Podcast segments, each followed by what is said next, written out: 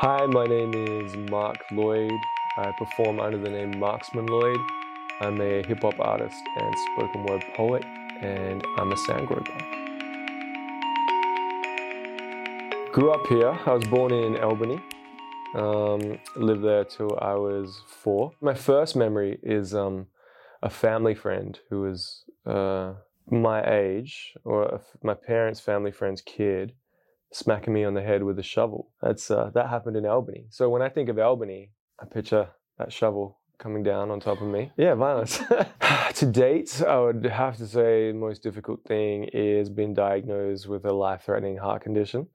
I think that takes the cake um, pretty easily. Um, that in itself was, you know, when I got the news, was out of nowhere because there was no history of that in our family, and uh, I was running on a treadmill and I fainted. Yeah, I fainted during the run and thought I was just maybe sick or maybe tired or just pushed myself too much, but found out through stress tests and stuff that it was actually my heart. I grew up like an athlete, you know, like I was a good footy player, good soccer player, went on to be like a long distance runner. And then at 25, been told that you got to stop all of that forever. Like you have this life threatening thing out of nowhere, um, super scary. Um, and then five years later, as a result, I had a defib put into my chest. And um, five years after that, I was on stage and uh, my heart went into an arrhythmia and my defib shocked me. Like, you know, the paramedics have the defib the, on the chest. It's like that. Um, got shocked probably about 40 times, maybe a bit more than that. And really had to like confront death in a in a real way. I know that's uh, macabre, but it was it was that. Um, and I'd already been like struggling with the limitations of when you get a diagnosis like that. It's really like you die a tiny death because you lose such a big part of yourself and a, such a big freedom and such a like you lose your innocence as well. Like the world is no longer well, not no longer, but it's not as you're not as optimistic and everything doesn't seem so possible. It's like all of a sudden you're given these really strict limitations. Mm. That in itself is enough to bear. But then having the the near death experience in the midst of that, um, that that knocked me for six. Like then you know it was full on PTSD, full on anxiety, all the like, yeah, I didn't collapse. I was conscious the entire time. So it was me being on stage, performing like I normally do. And it's funny because I grew up, you know, shy and introverted. I still am. It took me so long to get comfortable being on stage, right? Like years of just throwing myself into it and being horrible at it until chipping away and getting all right. And then all of a sudden, the nervousness isn't the audience anymore. It's like the condition, this thing going on inside me. And so it was fine for the first few minutes and I felt my heart go into an arrhythmia. That feels like your breathing goes short. You can feel almost feels like an anxiety attack. When people have anxiety attacks, they're always told, don't worry, you know, you're all right. It's going to come down. For me, it's like, maybe not.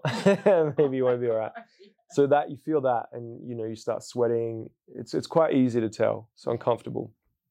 Um, I just tried to get off stage as quickly as possible. I had a friend there in the crowd um, she's a singer as well. She'd been up singing. Mm. And I just asked her to come out the front with me. And I was trying to make my way through the venue to the front. But as I was walking out, this started going off. And I remember people seeing it, like, because when it goes off, it really jolts you. It's like, they say it's like getting kicked in the chest by a horse. So everyone saw it, like, everyone standing in front of me while I was walking out. And they all kind of like screamed and, you know, like, what the hell? Um, but I just continued to make my way out to the front. She came with me. A few of the staff at the venue came, and I'm just sitting there at the front of this venue trying to sip on a water, but this thing keeps shocking me. So I keep throwing water on myself. So I'm soaked. As they're all, you can see the panic in their eyes. They're all looking at me like, this guy's about to die, you know? And you can see that. That's, I think that's the scarier thing, the look in everyone else's eyes, because you know they all don't know what to do. They're on the phone to the ambulance. This girl's praying for me. That helped a lot having someone there praying for me.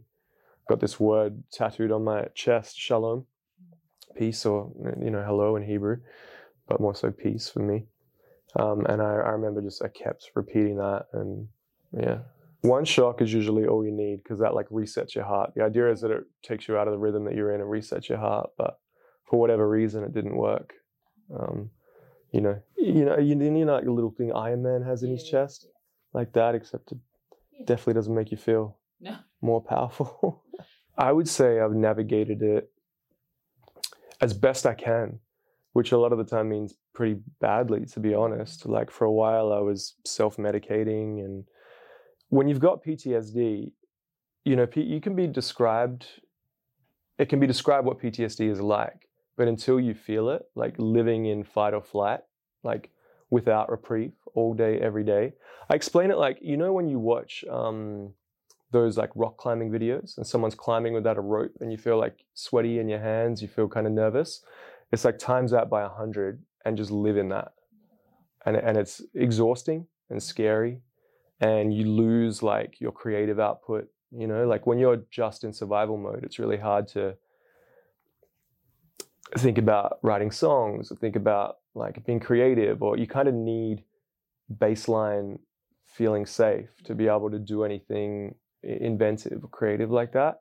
So it was really just like battening down the hatches and just weathering the storm for a few years. And, you know, that was, I delved back into alcoholism. You know, I'd kind of beaten that and, and was kind of on the straight and narrow. But, you know, you look at like soldiers who come back from war, the amount that fall into substance abuse, alcoholism, opioid, whatever it might be, it's like, it's a real, it's a real problem. And when you're in it, you get it, right? Because you're just trying to, you just don't want to feel it. You just want to feel numb. It'd, it'd be better not to feel anything than than be in that place. It's it's tormenting. But you know, we're lucky. Like I guess being in WA for one, for our healthcare system, and the fact that I've got access to good psychs and and good people. Um, yeah, I would say it's the people who community. I would say community more so than you know. Don't get me wrong. Psychiatrists are great psychologist has been great. Um, but that's like an hour of a week. You know, it's one thing to leave there feeling, you know, mildly um, peaceful, whatever it might be, for half an hour, but then you've got to face the rest of the week. And it's always those like, you know, you're by yourself at 4 p.m. on a Tuesday, like just trying to get through it. It's just, it's been the people that have um, stuck by me. And I know that sounds cliche, but it's funny when you go through something life changing like that, and all of a sudden you can't be the life of the party anymore, or not that I ever was, but you can't you can't be the like your fun self all the time. You know, you really see who actually cares about you, like who's there because they they love you without needing you to give anything back or whatever. So it's been cool to see um, the amount of people who actually do care. It's been hard to see the amount of people who fell by the wayside because that was a lot as well.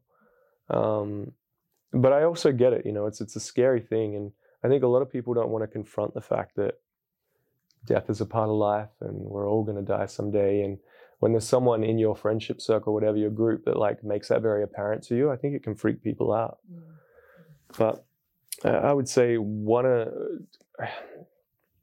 you know, all the Stoics talk about when you can contemplate or consider the fact that you're not um, immortal that you, you, do you know like it, it does make you it does change your perspective on like where your focus is at in life and what's really important. I mean i spent so long just wanting to blow up wanting to blow up and be famous and have all these accolades and things happen and you know you go through something like this and it's like oh, i just want to i just want to feel good and peaceful and be around the people that i care about and get as far away as I can from the people who don't care about me at all and are only around me because of the other exterior.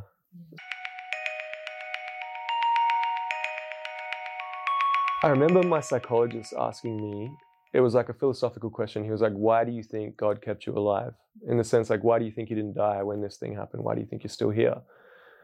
And when I thought about it, I was thinking about the work I do in schools or working with young people, disengaged people at risk youth and going in running workshops teaching them how to write songs teaching them how to use lyrics as a form of therapy seeing kids go from not knowing how to express themselves to coming out having written a song and being able to talk about some of their own struggles and turmoil in their own life. And I really think when I look back at when all was said and done, that, that that'll be the stuff that I'm most Yeah. proud of, that I think was the most important.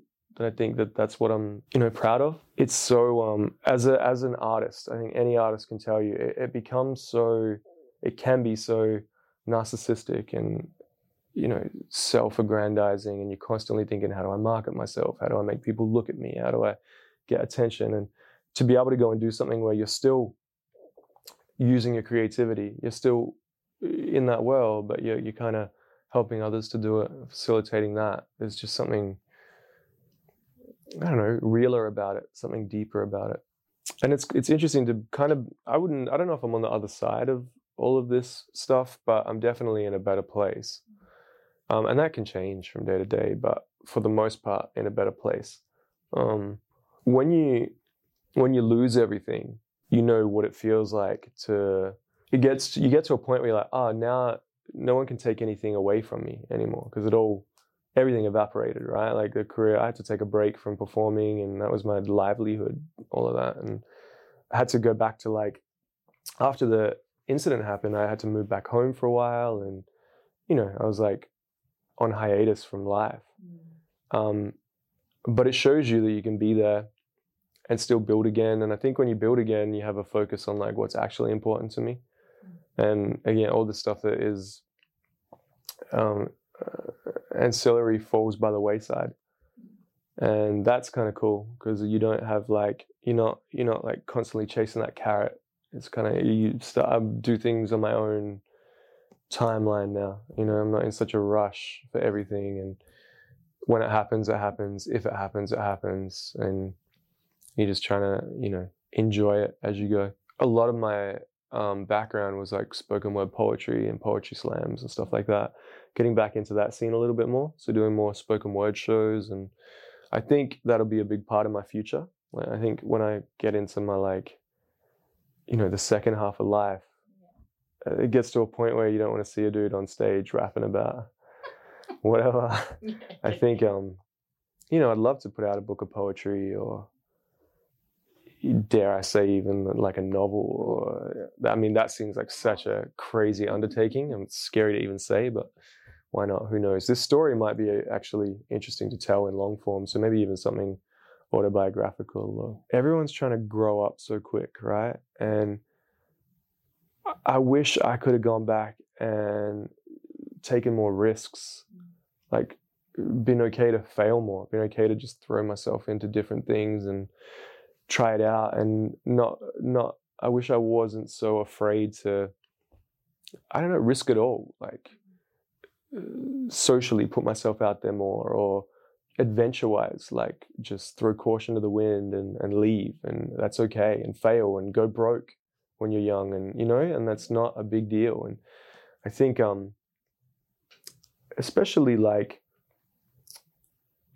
you know when you when you grow up in a way where if you, if everything's not handed to you if you if you if you don't grow up with like generational wealth or anything like that you you know your parents they were doing everything they could to get by and the the message a lot of the time was be safe. Like like make sure you've got enough stored away make sure you're doing all right make sure everything's gonna be okay. And it's a very much like almost be afraid of the world mentality in a lot of ways. Mm.